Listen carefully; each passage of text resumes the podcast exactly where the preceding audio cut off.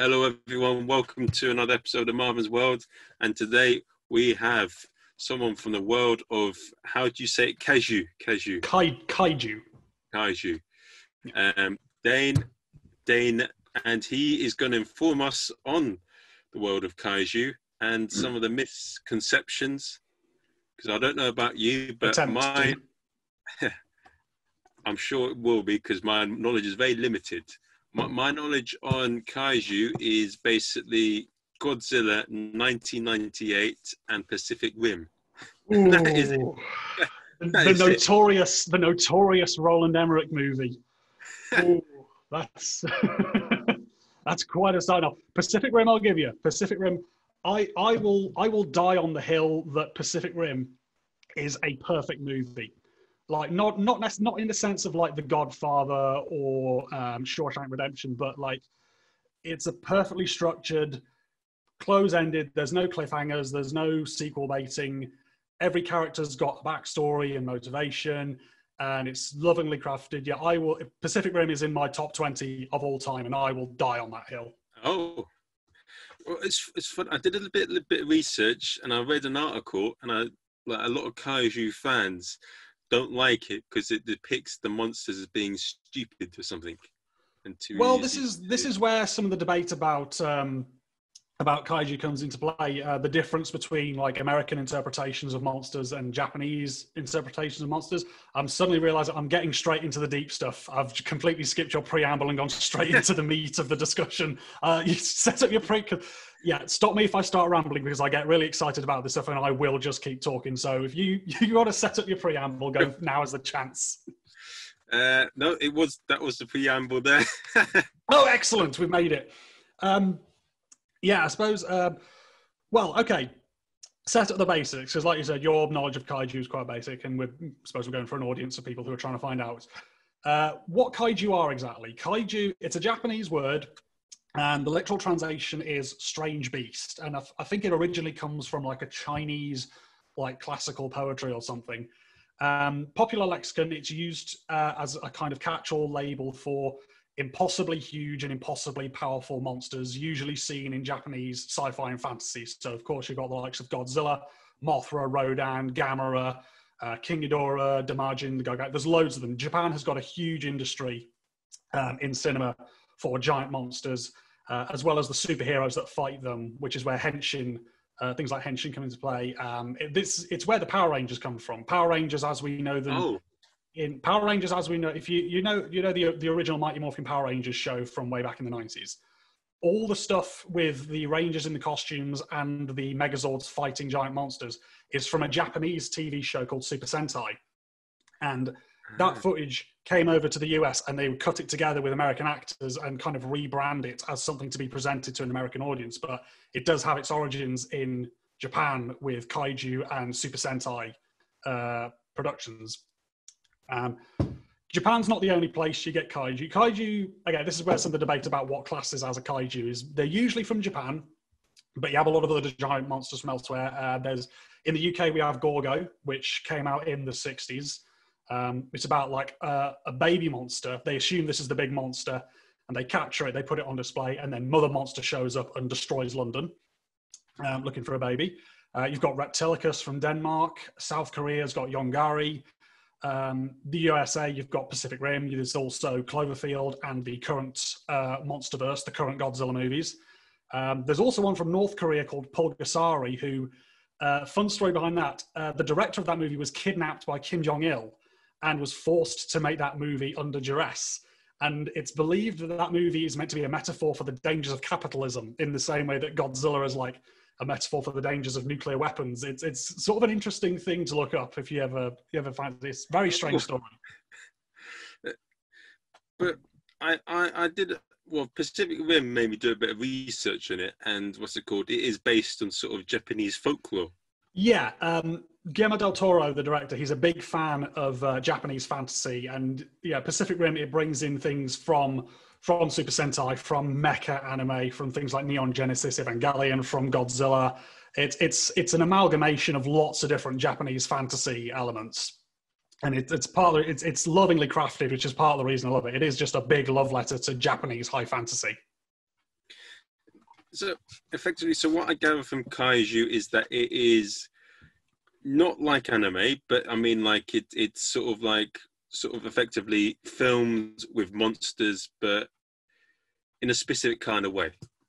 Yeah, the um, the way that uh, Japan goes about making monsters in terms of their special effects, like it's it's sort of the most well known people, the most the most well known thing people throw around about the Godzilla movies is that it's a guy in a rubber suit smashing up miniature buildings, um, which is oversimplifying it a bit. Um, but it's uh, it's a method called tokusatsu, which means special filming, and it, it began with the original Godzilla, the first Godzilla movie back in 1954, sort of pioneered these techniques of a guy in a costume, miniature sets and shot compositing to create this scale. And it's become sort of a tradition in Japan. Like the United States, you know, American blockbusters these days are very CGI reliant. You've got action scenes in Hollywood movies these days that are entirely CGI, but even today in Japan, they're making monster movies and superhero TV series still using these same techniques. Obviously, the, the techniques have been refined and the quality and the build materials have gotten better, but they are still using camera tricks and physical props and it's sort of the philosophy of it is to create fantasy with reality rather than building it all after the fact in a computer. They want to have it in mm-hmm, front of mm-hmm, camera mm-hmm. to give it sort of give it a mass and like even though it is a guy in a costume, it is more real than a CGI model, if that makes sense. Yes, I know what you mean. Because like in Jurassic Park, the original ones, they used a lot of props and they made it more visual. And there is a criticism now with a lot of CGIs because it's all computer generated. Yeah it loses an effect in a way. It helps a lot, but I think it there is something lost. Yeah, the original Jurassic Park. I think there's less than eight minutes of CGI in that. I can't remember. The, it's it's single digits. I can't remember the exact number, but it's a single digits worth of CGI, and the rest is puppetry and miniatures and things like that. And it's why it's part of why that movie holds up so well is how well they blend together. I think in some ways also for an actor and actress, it's much easier to respond against something that's already there rather than having to create it on the spot. Yeah, the um, the Star Wars prequels are a, a, a really bad. Um, they're a really bad example of that. There's there's a lot of quite notorious uh, moments in the Star Wars prequels where something really exa- like something really uh, elaborate is happening, but it's all CGI, and the actors just kind of watch it, just not responding but it's where um, it's where things like motion capture are kind of pushing things in the right direction. Um, the recent Planet of the Apes movies um, with Andy Serkis as Caesar, they work well because they're still capturing a performance. It's a CGI character, but it's being played off a real actor's performance, so you can get realistic interactions and responses yeah. off of one another. So, so to put it into kaiju, what they're doing now, it's always it's like Thunderbirds in the '60s of the puppets. Yeah. You can always tell it's fake. Yeah you can you can tell it's fake but that's kind of not the point. Part of the yeah like part of the philosophy of japan is they know it's not real so why try to make it more realistic? Like we all know like we all know the basic appearance of godzilla. Like i've got my i've got the figure there for godzilla. Um, and that's a very familiar design but there are some of the creatures in japanese fantasy you would never get away with in an american monster movie there's um, there's a character called ultraman who's kind of a, superhero who fights giant monsters. It's it's kind of a Power Rangers thing, although it predates Power Rangers by a number of years. And the creatures in that series, you, would never get away with them in an American TV series. They're so outlandish, so weird and alien looking. No American producer would sign off on it. But on in Japan, the crazier the better. If you can build it, it doesn't matter how realistic it looks. If you can actually build it and put it in front of camera, go for it. Hmm.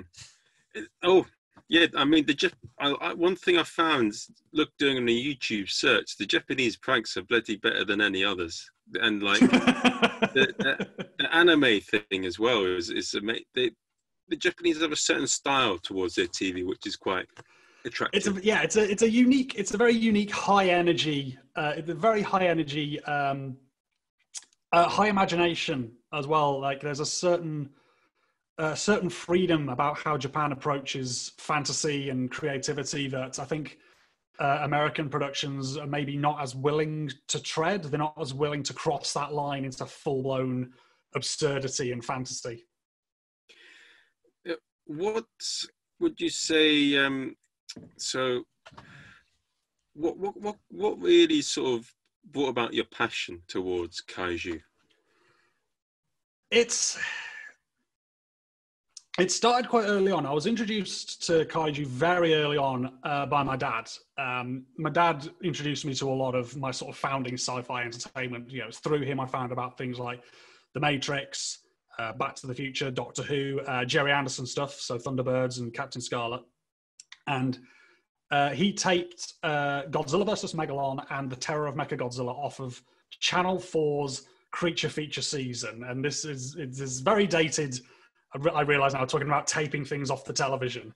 Um, and those movies, uh, they had quite a kiddie appeal. There are eras of the Godzilla movies that are quite well geared towards kids. They're quite like Godzilla versus Megalon. It's a very colorful, energetic movie. It's got heroic Godzilla fighting monsters with a colorful robot sidekick. It's got a catchy theme tune, and so it like it hooked me in then. And then as I've matured, uh, I've gotten to learn a bit more about more of the history behind kaiju and sort of where it comes from and the sort of realization that kaiju is not it's more than escapism from reality it is actually a lot of kaiju movies kind of force you to take a look at reality a lot of them have some very severe very real uh, social and political subtext that carries with them and it makes them it gives them an extra layer Ooh. of understanding oh would you please uh, point some examples Absolutely. Okay, so uh, how much do you know about the origins of Godzilla as a character, like where he started out? I'm sorry, I don't know. I don't know no, anything. Okay. okay, so let's rewind back. We're going to go back about 70 odd years. Uh, uh, yeah, and forewarning for the audience, for anybody who thinks this is going to be like a light-hearted discussion about the wacky adventures of Godzilla and Company, there's going to be some war crimes, there's going to be some climate crisis, there's going to be some international incidents, there's going to be some very real, very unpleasant politics involved in this. So just forewarning for anybody who's not prepared for that. Okay. I'm closing so, the podcast off now. I can hear the comment section on fire already. So, uh, end of World War II, um, uh, 1945, America drops uh, the atomic bombs on the cities of Hiroshima and Nagasaki, flattens the cities, kills thousands of people, uh, immediately after the war ends, Japan comes under occupation by the American, uh, the American military. And during this time, America heavily censored Japanese popular media. So you weren't allowed to criticize America, you weren't allowed to disparage the things that America had done during the war, and you weren't allowed to openly discuss the bombings. They couldn't discuss the nuclear dro- uh, bomb drops on Hiroshima and Nagasaki. So, for the best part of a decade, there was no discussion about what the effects of the bombs were. So it just it just went unspoken about for years and years. Uh, throughout the late 40s, early 50s, America was testing nuclear weapons in the South Pacific around the Marshall Islands, and particularly one in particular is the Bikini Atoll, where uh, March 1st, 1954, this was the inciting incident, was America tested the Castle Bravo explosion, which was one of the first hydrogen bombs. And when they detonated it, it ended up being about twice as powerful as they expected. The radiation spilled out beyond the containment zone and it poisoned a Japanese fishing boat called the Lucky Dragon 5. Uh, all 23 crew on that ship suffered radiation poisoning. One of them died of it outright, and a lot of them suffered bad health effects for the rest of their lives. And it kick-started this huge international incident where Japan, who had been the victims of these atomic bombings years and years before, were still suffering the effects. And there was now this knowledge that off the coast, you know, because the ocean currents would carry the radiation past the Japanese coastline. So knowing that even after the bombings, there was still the fear that there was radiation in the ocean affecting people, killing people, poisoning people. And it sparked this huge international incident. There was like nuclear scientists getting involved from all over the world. Um, and eventually America had to pay reparations to Japan to the sum of like the, uh, I think something, the equivalent of like $20 million or something. It was a huge amount at the time. Um, we then get um, the key players uh, produce uh, the key players at Toho Studios, which is the, the Japanese film studio that ended up creating Godzilla. Was producer Tomoyuki Tanaka and director Ishiro Honda. Um, they were inspired by uh, movies like King Kong and The Beast from Twenty Thousand Fathoms, and there'd been there'd been atomic monster movies before. There were, you know, you had The Beast from Twenty Thousand Fathoms, you had them movies where you know, it's this sort of classic, sort of stereotypical 1950s monster who was like, ah, nuclear power, what terrors from beyond will mankind summon with this unknown power? and none of them really explored the real effects of it. And that's sort of where Godzilla came from. It was this, it was almost like a protest in disguise. It was so this monster is awakened from the deep ocean by an atomic explosion and goes on the rampage. And whereas with most American movies, the monster goes on the rampage, is killed, and that's the end of the movie. In the original Godzilla, the monster goes on the rampage, retreats because the military can't beat it, and then following that, we see the devastation. We see the cities flattened. We see triage centers full of burn victims and people with radiation poisoning. We see orphaned children and it's it's so Godzilla was made as a reflection of the real world effects of not only the atomic bombings but the uh, the poisonings going on in the South Pacific as well. So the original Godzilla movie, despite most people's preconceptions of Godzilla being like this cheesy, cheap and simple escapism fantasy, the original Godzilla is an incredibly dark, incredibly harrowing movie. Ah, it's a bit like um, you you think it's a very far fetched comparison, but um, Sacha Baron Cohen, he what he does is he does a thing called bouffon, where he acts like an idiot, but what he's actually doing is he's making fun of the other person mm. rather than being the person that's deliberately making a fool of themselves. Yeah. And, a, yeah. And the, the, the worrying thing is there is this I say there is this preconception you know people focus on it's a guy in a costume and they sort of overlook a lot of the subtext that comes with it. And the nefarious part is it was kind of intentional because when the original Godzilla was distributed to the United States, the American distributors realized that this was a criticism of America and they didn't want it's where they the interpretations vary. It's sort of that they didn't want the American public to feel like America had done wrong by the atomic bombings. So for the American release of the movie, they edited out a lot of the heavier um, subtext, a lot of the heavier, heavier narratives, filmed scenes with American actors sort of acting as narrators, and kind of diluted the film down to the point where it was just another monster movie. And that happened a couple of times throughout the series, and it's part of why it's sort of overlooked in a lot of circles, and they just they just see the effects and they go, oh, "It's just a cheap monster movie." Yeah, it yeah there's a hidden message which you don't quite get away, which you're not aware of in a way.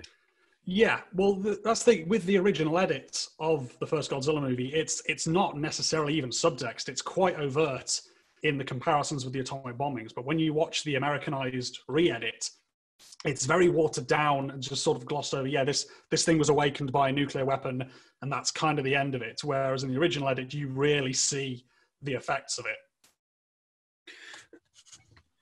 Could you also give a brief summary of another cartoon or monster that does that delivers a subtle message? Uh, there's a few. Well, like monsters, uh, monsters quite generally, like throughout history and culture, they always have some kind of message or meaning behind them. Um, uh, well, there's there was a recent one um, movie that came out not long ago uh, called Colossal. Um, it was an American movie uh, with Anne Hathaway, and the uh, the trailers kind of make it look like a sort of a wacky comedy where Anne Hathaway, uh, Anne Hathaway's character, all of a sudden she appears to be controlling a giant monster in Seoul in South Korea. Like this monster is mimicking her movements, and uh, on the surface it sort of seems like a wacky comedy, but the way it's it's a really interesting movie. I highly recommend people check it out because it uses the monster as a framework to explore like toxic relationships and emotional abuse. It's a very different uh, message to a lot of other kaiju movies. It's really it's it's on Netflix. I recommend people check out Colossal. It's really interesting. Colossal. Okay. And what um what separates uh, kaiju from other? So it delivers a delivers a delivers a message, subtle, which is quite educational about what's going on in the world. But yeah. how how does it compare with what makes it stand out as opposed to perhaps anime or other things that are... Uh, well, sort of what what differentiates it? Well, uh, the practical effects is a big thing. The fact that they are so committed to the practical effects, and it's sort of there's a few universal themes with kaiju that sort of separates them from other monsters. Um, like it's sort of debatable whether King Kong classes as a kaiju. because um, he's not quite up to the same scale. What what for me, what sort of defines a kaiju is one they they usually not always, but they usually have some kind of message behind them, whether it's war, nuclear weapons, climate change, or some other theme. There's also the scale of them. Uh, most kaiju break 30, 40, 50 meters tall at least. Some of the largest reach kilometers in height. And there's a, a level of uh, indestructibility as well. Um, you mentioned the uh, the 1998 Roland Emmerich Godzilla movie. A big point of contention people have with that movie is the fragility of the monster itself. You see many times in that movie, the military shows up and it is actively fearful. It runs away, dives into the ocean. They hit it with missiles and it dies. No Japanese kaiju would get away with that. You know, you can drop as many missiles and bombs on Godzilla, on Godzilla as you like, and it won't affect him. And they're often they're either hostile to humans or my personal preference is that they're ambivalent to them. They're so huge and powerful that human interference just doesn't bother them. It's just not a factor.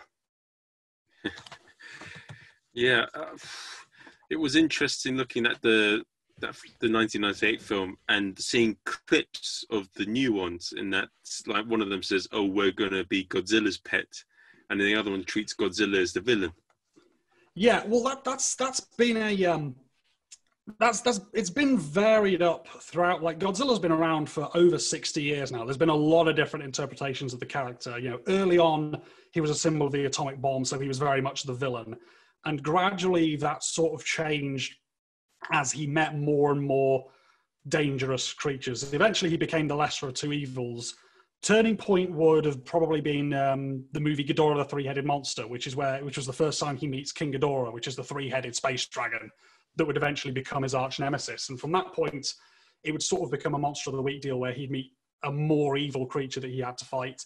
And through the 70s, he was sort of more. It was more children, uh, more aimed at children. It was a lot more heroic in that sense and uh, they've sort of switched it back and forth throughout the movies. He's never hundred percent heroic. He's all you know. He's never against knocking over a building to get to the thing that he wants. But it, has varied a lot throughout the years. There is a. I did a bit of research, and there is a bit of backstory of kaiju, and it is based on sort of the Japanese having actual something to do with actual monsters or myths and legends that have created there's a number of mythological creatures that have certainly influenced uh, monsters. The, the, Japan has got its own sort of subsect of demons. Um, I think they're called yokai, and it's this whole this whole menagerie of weird creatures in their mythology. There's there, uh, I can't remember the names of all of them. There's there's one that's like it's like a man that walks on all fours, walks backwards, and has a single eye coming out of its behind. There's uh, there's all sorts of very weird. There's the oni, which are like dream. They're like nightmare creatures. They're like nightmare ogres. There's uh, Namazu, which is uh, a giant catfish. Oh, pardon me. Which is supposed to live underneath Japan, and it creates earthquakes when it wriggles. And it sort of comes. That sort of relates back to the the idea of monsters being symbols. Like throughout you, like Native America has the the Wendigo, which is kind of it kind of represents harsh winter survival and the greed. And it's like a cautionary tale about uh, generosity in times of hardship. Uh, sirens from ancient Greece are like the draw of the open sea, and like monsters all the way through history have had some kind of meaning. But yeah, like like ancient mythology in Japan, um, there's the Orochi, um, which is the Japanese eight-headed dragon, certainly inspired things. Ghidorah himself, uh, inspired by the Greek Hydra. Um, yeah, there's all sorts. Uh, I think the speaking the the Oni, there's a monster called Gabara uh, from the movie All Monsters Attack, who's kind of an Oni looking figure. So yeah, they, they draw on all sorts of sources. Hmm. And what's what's the most annoying question you often get when people when people find out find your passion for kaiju? Um, I don't know so much as whether it's a question that people ask, but it's more sort of a knee jerk reaction that people have. Like one way or another, if it comes up that I'm into kaiju movies, that I like Godzilla, there's this almost slightly awkward, kind of condescending side eye of like, oh, that's what you're into. Like I had one guy, he was um uh, he was an art mentor, and his response was something along the lines of, "Oh, well, I suppose they do have a kind of corny charm about them," as if it's something that you can't enjoy unless it's on some kind of ironic, mocking level. And again, it comes to that sort of that that common perception that it's just guys in costumes smashing at buildings and that there's no substance to it.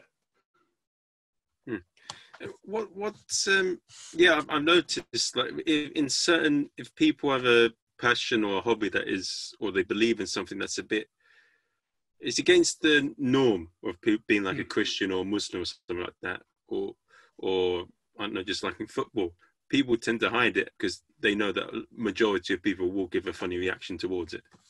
Yeah, I've, I've seen the thing myself with um, like people I've known who follow uh, like Wiccan beliefs and pagan beliefs. Um, they don't. They they tend to sort of keep it within an insular circle of themselves because, like say, talking about religion, vast majority of people are Christian or Muslim or Jewish. So and like Wiccan beliefs and these pagan beliefs are believed to be quite outdated. So they kind of keep in these little insular communities and they tend to be quite tight knit because they are so outcast. It's the same with um, so with music. Like you see, I've got my got my guitars back there. I'm a, I'm a big heavy metal guy, and that's always been a sort of off to the side kind of thing that you know. Oh, you're into that sort of thing. Oh, that's a bit weird and unusual. And yeah, it's it, every, yeah, everything from religion to music to movies. Yeah, it's it's a common thing. Hmm. It's uh, yeah, it, it's it's one of those things but um, each their own, isn't it? Each their own. Yeah, absolutely. If you want to, if you want to watch uh, Adam Sandler comedies and think they're funny, then sure, I'm, I'm not going to judge you. That's fine. and um, what what what has been the most funny incident you've come across being a fan of kaiju? What, what, so what are the what are what's it like? What are the groups like of Kaiju fans, and what are some funny situations you've encountered from people that aren't fans of it once they found out, and funny situation you've found within the community themselves? Well, that's the weird thing. It's it's hard to find any kind of community with something as niche as Kaiju. You know, Godzilla may be a household name, but it's still a foreign language sci-fi fantasy series, so it is hard to find people who are into that sort of thing. I think I, in person, I maybe know five or six people who are into it. Um, funny incidents within the community. Yeah, it's it's hard because there's not been much chance. Like here in the UK, it's very difficult as well because there's the availability of kaiju movies has been a real struggle for a long, long while. Like um, only very recently, uh, Criterion released a box set of the whole first generation of Godzilla movies a lot of these movies have been just unavailable in the UK. You, you could not find them. You had to get them on VHS or import them or something. They just weren't available. So there isn't much. I don't know whether there's. They don't think there's much of a market for it here in the UK, or like not like the marketing for it. Yeah, it's it's. There's not been much chance to build a community. It's only very recently with like social media. There was the they've um, uh, Kaiju Con was a kaiju convention that was it was due to happen this year as a convention in Birmingham, and then coronavirus stepped in and the world ended, and that didn't happen. Uh, that would have been a nice networking opportunity to actually meet a substantial number of kaiju fans, but it's just not happened. And how many people were scheduled to attend, and what was the? Was it, really... it was a few hundred. There was a few hundred people. Um, to the point where they were planning on um, on upping the venue. They're looking at hopefully getting the convention started again next year and increasing the venue capacity. Uh, but yeah, like just like everything else this year, the world ended and everything was horrible.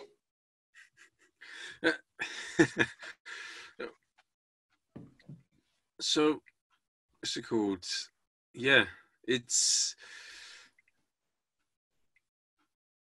is so it's it, what what advice would you give to someone that's looking to get into kaiju? I think you need to know what you're looking for um, out of a kaiju movie because there is the pre yeah there's so much preconceptions about what kaiju movies are and there is actually so much variety within the genre um, it can sort of taint people's expectations um, so there's the whole preconception that kaiju movies are just this dumb escapism. And then when a movie turns out to not be that, people get annoyed by it. Like there's a movie, uh, Shin Godzilla, which is one of the most recent Godzilla movies out of Japan. That's a movie that is very heavily steeped in political commentary and uh, and things like that. And people watched it and it got a decent bit of distribution as well. People watched it and complained, "Oh, there's there's way too much talking and not enough action," which is kind of missing the point of the movie. So, I think if you want to get into watching kaiju movies, you need to know what kind of movie you want to get into. If you want serious political uh, political subtext, then you've got the original Godzilla, you've got uh, Shin Godzilla. If you want uh, really high, if I tell you what, the the be- one of the best examples I can give, if you really want to get into kaiju movies, uh, three movies from the late 90s, the Gamera trilogy. Gamera is a monster who is completely separate uh, from Godzilla. Uh, he's a giant, he's a giant fire-breathing turtle who flies uh, with rockets in his shell by spinning like a Catherine wheel. It's it's absolutely mental. It's amazing, and yeah, it's brilliant. Um, the back in the 60s, it was very cheesy, kind of aimed at kids, but in the late 90s, they made a trilogy of movies which are three of the best kaiju movies ever made. They're, they're better than most of the Godzilla series. So if that's something like if you want to get into kaiju movies, then uh, the three Gamera movies, Guardian of the Universe, Attack of the Legion, and The Revenge of Iris, are three of the best examples of kaiju movies because they they explore. It's not just in like kaiju movies quite often follow environmental themes, but there's also uh, like emotional trauma and like survivor's guilt and all sorts of really interesting stuff explored in those movies. Uh, if you do want dumb, light-hearted, energetic uh, action movies, then Pacific Rim is great. Um, Godzilla Final Wars was the 50th anniversary Godzilla movie, and that's it's an absolute madhouse of a movie. It's every action movie trope ever put into one movie. There's sword fights, there's ninjas, there's alien invasion, there's an asteroid, this it's it's an absolutely mental movie. Um, if you want weird, like surreal, creepy stuff, uh, Godzilla vs Hedorah is a uh, it's an anti-pollution movie, but it's got very very trippy, very strange visuals, weirdly experimental in its execution. Um, yeah, there's, there's there's loads of stuff out there, but I think you need to know what it is you want to get out of a kaiju movie because if you if you want dumb action movies and you get a really hard hitting political drama, you're not going to be into that. If you want a hard hitting political drama and you get uh, corny, high flying action sci fi, you're going to be know about that. You've got to know what you're after. That sounds like a law of attraction there, what you hmm. said. Yeah, you just you got to know what you're looking for and know where to find it. And what's an interesting thing that I want to ask is because I noticed I thought The Lion King was a very original movie and very creative, but what I found out is that it copied. Uh, was it? I don't know. Was it a Japanese cartoon or Korean cartoon? Oh, Kim- Kimba the Lion King. Yes, there's a whole controversy about that. Um, yeah, a Japanese cartoon from I think the 70s. A lot of the a lot of the imagery from that cartoon is suspiciously similar to the Lion King, um, and there's certain story elements that follow. So yeah, there's, there's that. That's a whole controversy that goes back years. So what what what other popular American or Western TV shows or programs or movies, apart from the ones we mentioned like Godzilla and The Lion King, have copied kaiju? Um, oh, uh... in a way, sort of ripped off kaiju ideas. Oh, there's, there's there's an endless slew of them. Like you, you can argue that most monster movies post Godzilla are some, are some kind of knockoff. Like uh, they all kind of influence one another. To be honest, you know, Gorgo and Cloverfield and and Pulgasari, they all they all owe themselves to Godzilla. Um, as far as movies uh, that are blatant rip-offs, though, uh,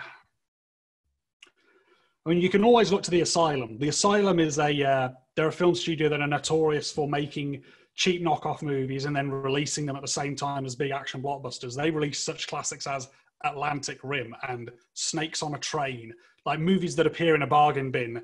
Um,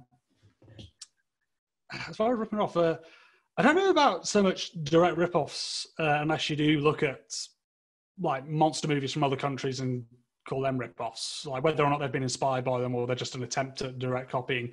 There's plenty of uh, stuff that's like referenced kaiju movies in America, usually in some kind of mocking sense. Like I get the impression a lot of um, a lot of people in the West, their main exposure to kaiju movies has been through some kind of satire. Like The Simpsons has done Godzilla loads of times.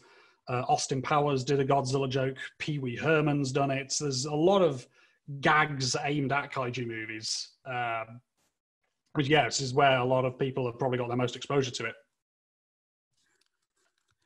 What? Yeah, it's it's.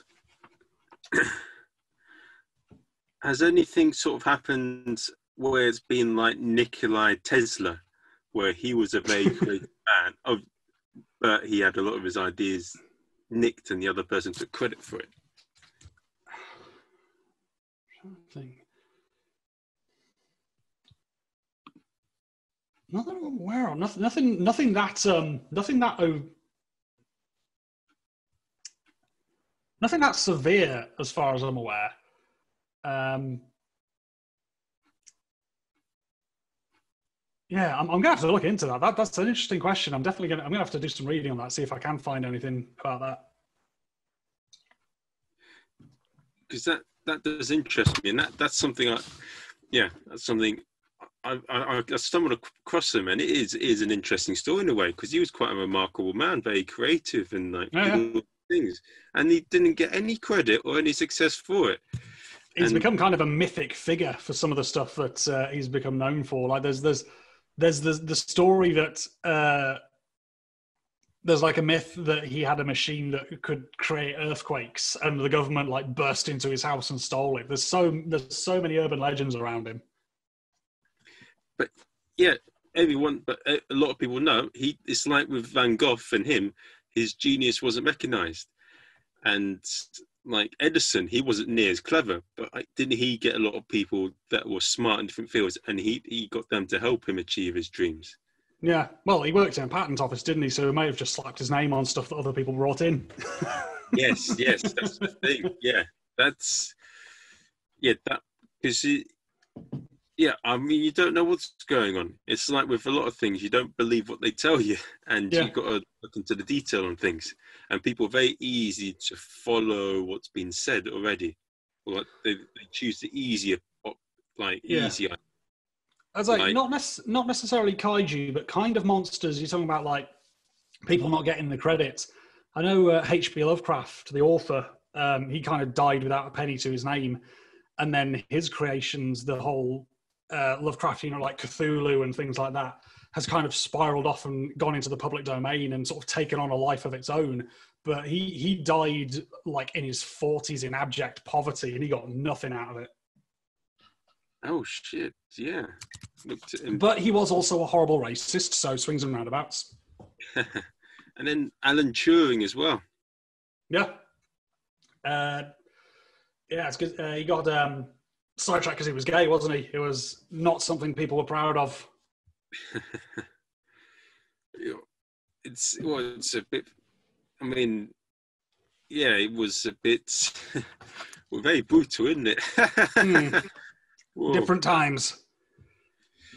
but Actually, think about it, there's there's been a lot of um, there's been a lot of King Kong rip-offs. Actually, now that I think about it, there's been like Queen Kong and Conga, just like variations on the name just to get around the copyright, and people just make giant ape movies. There's been a few of them.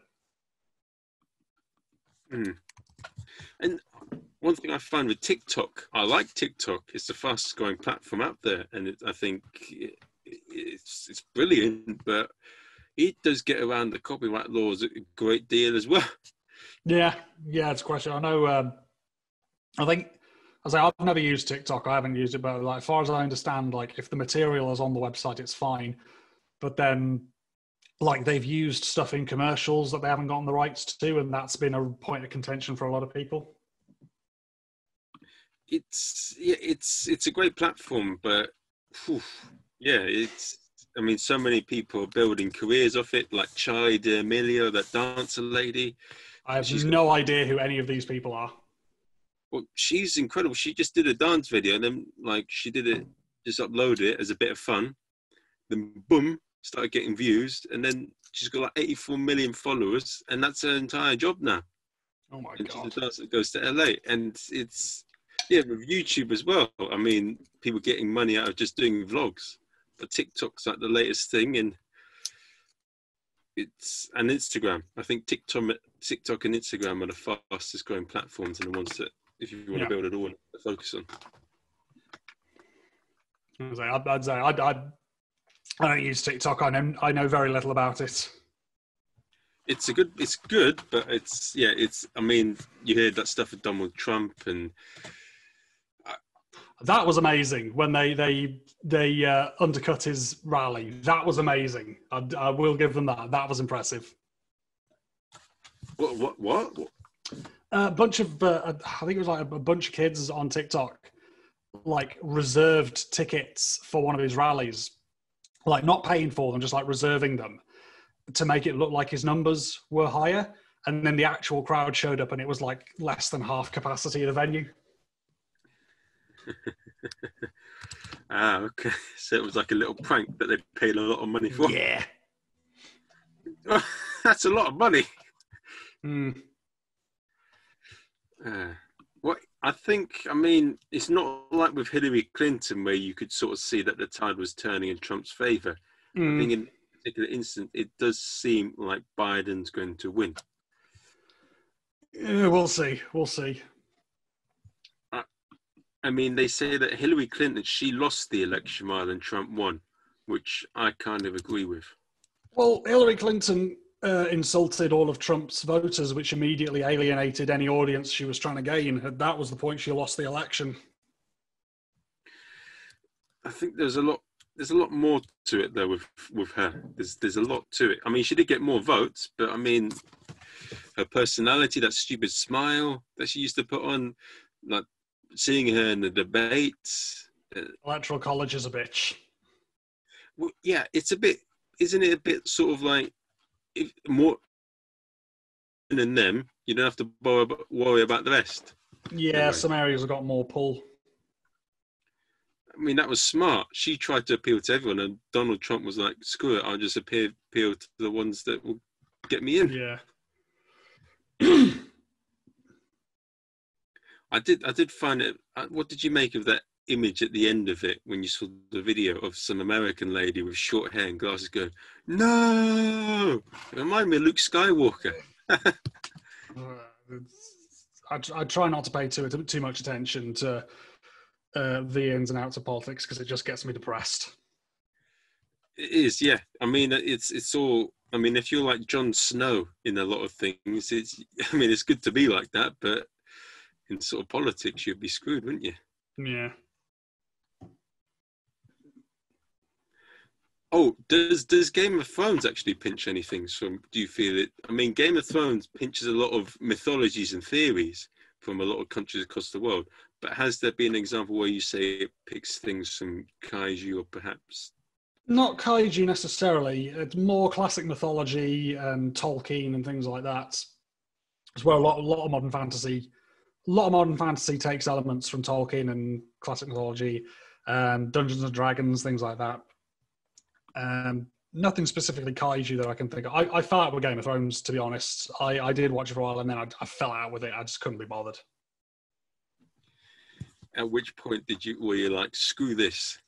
I think it was like I can't remember what seat it was four, four or five, I think, where like you'd spend five minutes with a character talking about something, and then you'd spend five minutes with another character. And it was like an hour of five minute segments of people talking, and I was just like, I'm done. I can't be bothered anymore. And the whole premise of like anybody could die at any time, anybody could get killed. It occurred to me, well, what's the point in getting invested then? And I just lost interest. Ah, okay. But it, it's yeah. Well, that's the thing with Game of Thrones. It's a bit marmite. Like either like it or you don't. Yeah, I enjoyed it for a while and then I just got bored. I'm not good with TV. I, I struggle with a lot of like, like long term, like long running story television. I really struggle with. So like The Walking Dead and things like that. I've watched the first episode of Walking Dead five or six times now, and I just cannot commit myself to that much story ahead of me. So I like. I'm, I'm more of a movie guy. I like a concise, self-contained, two hours movie done. I like the first two or three seasons of Walking Dead, but it just. Well, I think with a lot of these things, they, they just stretch it out for money, and they don't like. yeah, it, it gets ratings, so it keeps getting so it keeps getting made. I don't know with, with the atmosphere of some of these shows, it feels like they're getting bored of it. The actors like you feel like there's no. I know it's not meant to be fun or anything like that, but you can pick something up that is not quite right. Well, if it's something like The Walking Dead, which is really apocalyptic and like doom laden, and you're carrying it on for years and years and years, I can see that getting really like oppressively bleak. It's, yeah, it, I think they should stop The Walking Dead. I think they've pushed it too far. Hmm. I think they need to stop the Alien movies. They're talking about doing another one now, and that that's a series that needs to die. They need to leave it alone so badly. Oh, and Terminator too. I think they should. Yes, Alien, Terminator, and Predator all need to be put in a box. Yeah, and what's his face? What about Marvel? Marvel are. See, the thing. I I do like the Marvel stuff. I do like Marvel. I think I I do feel like Endgame should have been it. Like I'm seeing like how soon all these other movies are about to come out. Like we just had 10 years solid of all these Marvel movies that are all interconnected and you've got to keep up with all of them to know what's going on. And I got the feeling like, okay, Avengers Endgame, that's it. That's the full stop. We can relax. We can stop. But it's like, no, no, Black Widow and then another Doctor Strange and this. It's like, oh my God, there's more. Oh man. It's like, where can you go from here? Uh, yeah, I think maybe they can't. They, I think a push, they could possibly push it to this latest phase they're putting it up to with Galactus being the main villain. But yeah, but then if if that makes a billion dollars, they'll keep making more. Hmm. why why has the why has the Justice League thing gone so badly? Because I mean, if they started off with the Dark Knight and then they went on from there, it would have been good. But potentially, uh, but I don't think Nolan ever intended it to be like a DC cinematic universe problem with the DC movies was that they rushed it. Like Marvel, Marvel did Iron Man, then they did Hulk, then they did Thor, then they did Captain America, and then they did the Avengers. Whereas Justice League, they did Superman, Batman versus Superman, Justice League, and now because they wanted to get that big team up movie in there, and they they just rushed it. They wanted to cram everything in as quickly as possible to catch up with Marvel. It's yeah, it's def- it's yeah, they they've not really put enough thought to it. But I'd say no, definitely the, not. The Man of Steel wasn't too bad, but I liked um, I like Wonder Woman was well made. Man of Steel horrified me, and I have not oh. bothered watching any of the others since. I've not heard anything. Like the people I know who've seen Justice League said it's terrible. Suicide Squad's terrible. Batman v Superman's terrible. I've, I'm just not interested. I just I've got better things to do with my time. I've just got no investment in them at all. Hmm.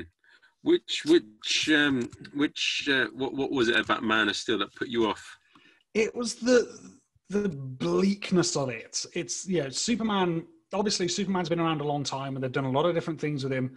But the popular image of Superman is not breaking someone's neck and screaming savagely while buildings collapse around him. It was so dark and like oppressively aggressive and like the kind of destruction you would expect out of a kaiju movie, not with Superman. It was just so bleak and horrifying. um, what, what, what do you think made the um, the Dark Knight movie so good? Um, it was the the right combination of like a solid script and direction. Um, Dark Knight Rises has its issues. It's a little like a little bit shaky there. Dark Knight is an excellent movie. Uh, yeah, I think it's just the the right balance of taking the material seriously and solid performances and great direction. Yeah, it's, it's Dark Knight is yeah, it's just an overall complete package as far as a superhero movie goes. It's I wonder I wonder whether Infinity War is a better comic book movie like I think as a general movie, Dark Knight is probably better, but as a representation of superheroes and comic books, I think Infinity War kind of pushes the boat a bit further. Uh, but yeah, like the, the Dark Knight, it's it, the winning combination of like Oscar-winning actors and directors and scriptwriters. I, I feel yeah, of all the superhero movies, the Dark Knight trilogy is probably my favorite. Yeah, yeah, I think I think Infinity War does still stand as my favorite superhero movie purely because it is so engrossed in it. Like the fact, like my favorite scene in that movie is the battle on Titan because you've got man in robot suit, kid with spider powers, a wizard, a couple of aliens, uh, a robot, and a half pirate, a half god space pirate fighting a Titan who can bend reality with a magic glove, and that's the most comic book thing I could possibly imagine. And the fact that that got made into a mainstream movie is incredible to me. I mean, the thing that I, that I found really good about the film was that that was such a badass scene when, like, you think they're getting beat up in Wakanda, and then what's it called? You see the hammer come in, and then Thor comes in that big line. The, the, the the Bifrost, yeah, coming out of. Uh... Damn, what's the what's the axe's name? Storm uh, Stormbreaker. That's the one. I was going to say yes. Storm. I was going to say Storm Chaser. That's a no. Storm, I was going to say Storm Bender. That's a Devin Townsend song. Not heard of it, but it sounds like a good song. Devin Townsend is a big favourite of mine.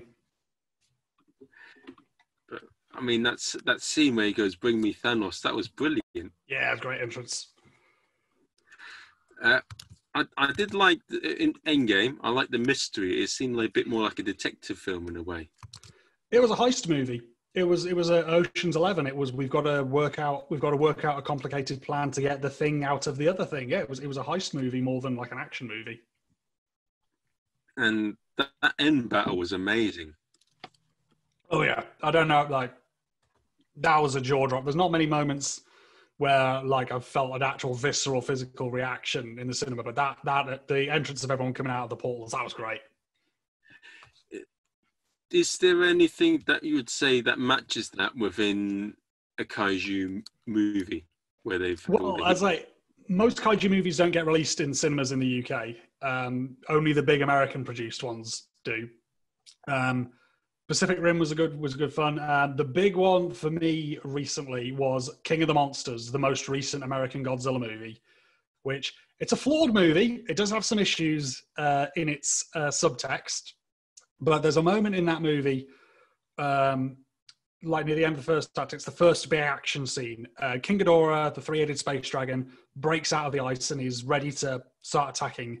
And then Godzilla breaks out of the Godzilla comes swimming in, breaks out of the ice, ready to fight him. And it's this wonderful moment where, you know, these characters that I have known for my whole life. I've loved, you know, I've known Godzilla and King Ghidorah. I knew them as guys in rubber suits in the old movies, and then I'm in the cinema watching Godzilla and King Ghidorah square up to each other as the classic Godzilla theme tune plays over the soundtrack, and that was a it was a viscerally exciting. It might be the happiest I've ever been in a cinema. yeah, it's one. What's so Okay, yeah, I think we've been through a lot, of, lot of the stuff that I wanted to cover, and okay. it's been it, has been educational, and I think a lot look, to consider. Yeah, I'll, I'll, I'll, look forward to seeing what what sort of comments or response the video gets. Mm. Yeah, and, and definitely, uh, tell you what, uh, people in the audience want a watch list for kaiju movies. A bit of variety for you. Uh, if you want to check out sort of cream of the crop of kaiju movies. Uh, the original Godzilla from 1954, the uncut, uncensored version. Um, Mothra versus Godzilla, Ghidorah the Three-Headed Monster. Uh, Shin Godzilla, uh, the Gamera trilogy from the late 90s. Um, Pacific Rim is a blast.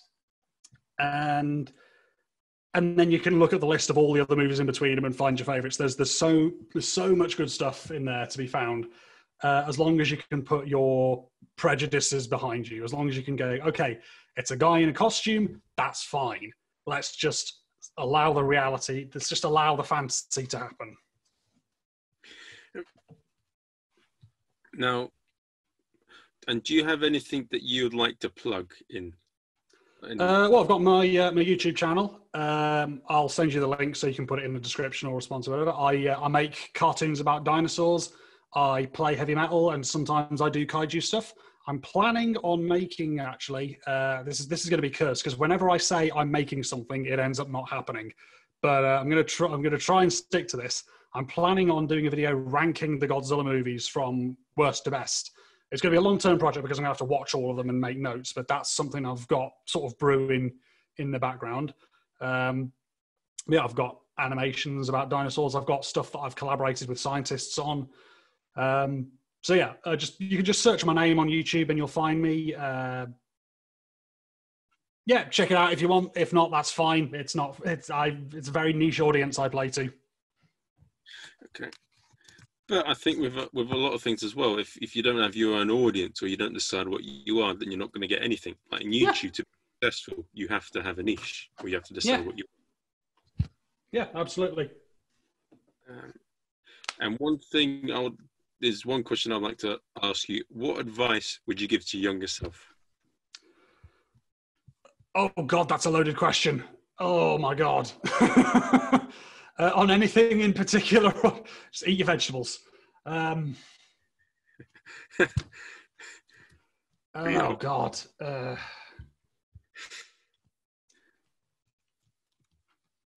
you know what? I, I, I always find that, that that kind of scenario very loaded because if I was to change anything in, from from my past, I wouldn't necessarily end up where I am now, and I don't know if I'd be better or worse.